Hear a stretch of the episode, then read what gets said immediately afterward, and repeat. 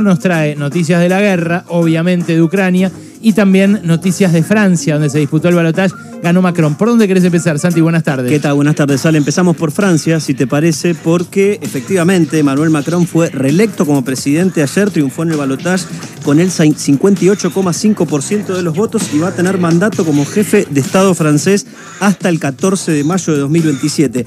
Ganó con holgura, le sacó más de 5.400.000 votos de diferencia a Marine Le Pen pero eh, hay que tener en cuenta que ya había tenido mucha más holgura en 2017 cuando había ganado con el 66% de los votos, ¿no?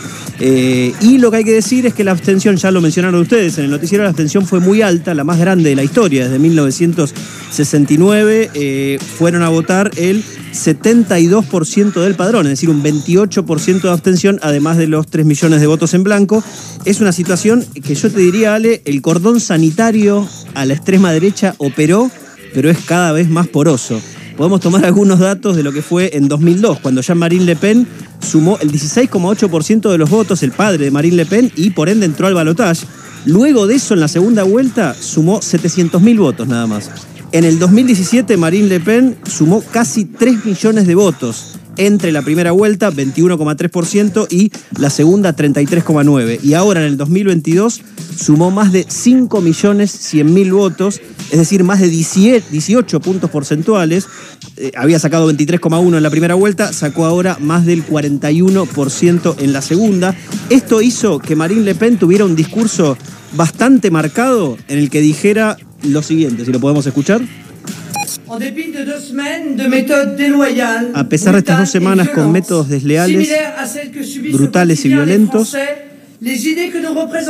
similares a los que sufren los franceses cotidianamente, las ideas que representamos están alcanzando nuevas alturas. El resultado del más del 40% obtenido en la segunda vuelta representa en sí misma una victoria contundente. Decía, esto es lo mismo que me dijo eh, Pilar González Bernaldo el otro día que la entrevisté, una historiadora argentina radicada en Francia, decía, pase lo que pase el domingo, Le Pen ganó, ¿eh? Le Pen ganó. Hay algo eh, que empieza a instalarse como eh, parte de la discusión política en Francia, eh, que constituye un triunfo en sí mismo. Totalmente, Ale. Y tal vez esto también se refleja en las palabras de Manuel Macron, quien habló a pasos de la Torre Eiffel ayer. Vamos a escuchar el primer audio en el cual Macron justamente se refería a algunas cuestiones que vale la pena mencionar. Después de cinco años de transformación, de tiempos difíciles, de una crisis excepcional, Hoy, 22 de abril de 2022, una mayoría de nosotros ha elegido confiar en mí para presidir nuestra República cinco años más. Fíjate que habla de tiempos difíciles, de crisis excepcional, de alguna manera está reconociendo, como también lo hizo después, que, eh, digamos, los resultados de su primer gobierno no fueron los que él quería, no fueron, eh, digamos, positivos, podríamos decir, para la gran mayoría de los franceses. Él lo reconoce. Ah, hubo grandes manifestaciones ayer en buena parte de Francia en contra de la derecha, pero también en contra de la elección de Macron. Eh, dos muertos hubo como consecuencia del accionar de la policía, sí, que disparó a un auto que estaba de alguna manera mal ubicado en una manifestación, sí. Y eh, hay otro audio de Macron en el cual justamente intenta de alguna manera convencer a los que no lo votaron. Escuchémoslo. Et je sais que pour nombre de nos compatriotes qui ont choisi aujourd'hui l'extrême droite, sé que muchos de nuestros compatriotas han votado por la extrema derecha. La bronca y los desacuerdos que los llevan a votar por ese proyecto también deben encontrar una respuesta. Y esa será mi responsabilidad y la de quienes me acompañan, dice Macron en este extracto. Bueno, la bronca y los desacuerdos pueden ser una parte, pero también puede haber cada vez más gente convencida de que eh, efectivamente la respuesta para ellos, por lo menos desde el punto de vista electoral, es eh, la extrema derecha. Y eso es lo preocupante realmente, ¿no? En un continente donde ya sabemos, está Vox, hay partidos de derecha en Grecia, en eh, Escandinavia, en todas partes del mundo, eh, que han crecido o han tenido manifestaciones electorales importantes cada vez más. por supuesto, a Macron lo saludaron tanto Joe Biden como Mario Draghi, el, el primer ministro italiano, dijo es una gran noticia para toda Europa.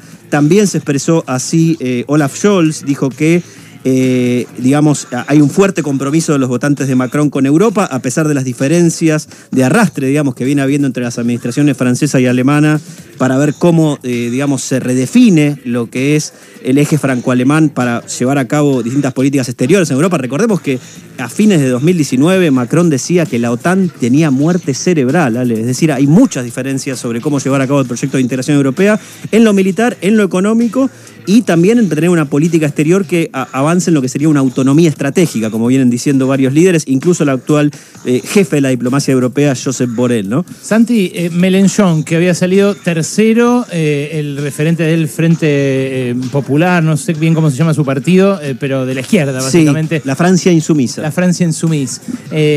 ¿Llamó a votar a alguien en este balotaje de ayer? Dijo que no había que votar a la derecha, digamos, por lo tanto, de alguna manera habilitó al voto en blanco y al voto por default a Macron. Lo que pasa es Macron también es de derecha, ¿no? O sea, no, es la extrema, pero. Sí, y hay que ver qué va a pasar con los votos de Melenchón en lo que es, en lo que va a ser el 12 y el 19 de junio las elecciones por los 577 diputados de la Asamblea Nacional.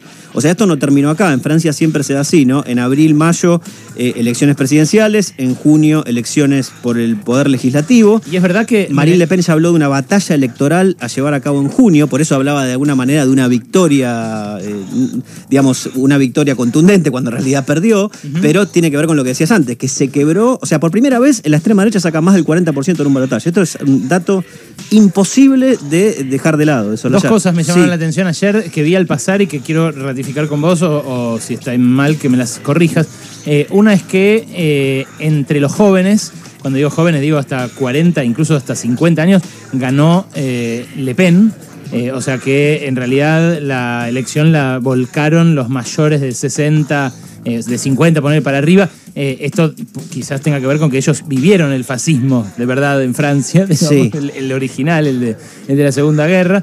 Eh, y lo otro que eh, también me llamó la atención eh, es que Melenchón puntea para las legislativas, para estas elecciones que vos decís. Mira, esos dos datos no los tengo, pero puede ser, tranquilamente, sí, sí, sí. Puede ser, no, te los puedo confirmar en este momento. No, el recorte etario es algo que ya ha pasado en otros lugares, ¿no? Que esa bronca, esa insatisfacción sí. campea entre los más jóvenes. Sí. Acá suele ser al revés, el voto mayor es más de derecha. Exactamente, sí, sí, iría a la inversa de lo que es tradicionalmente, incluso no solo acá, sino en muchas otras sociedades. Pero con respecto a lo segundo, bueno, la campaña electoral recién va a empezar ahora, ¿no? Y Melenchón se va a preparar fuerte, digamos, para esa elección.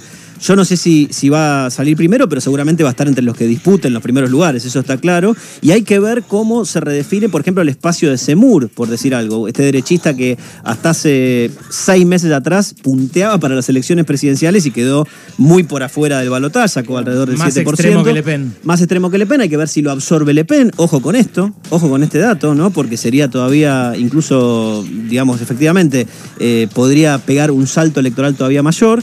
Y bueno, Macron en su momento, en 2017, cuando ganó las elecciones presidenciales, después le fue muy bien también en las legislativas, pero parece que en este caso va a estar bastante atomizada el resultado electoral de lo que van a hacer en junio las elecciones parlamentarias.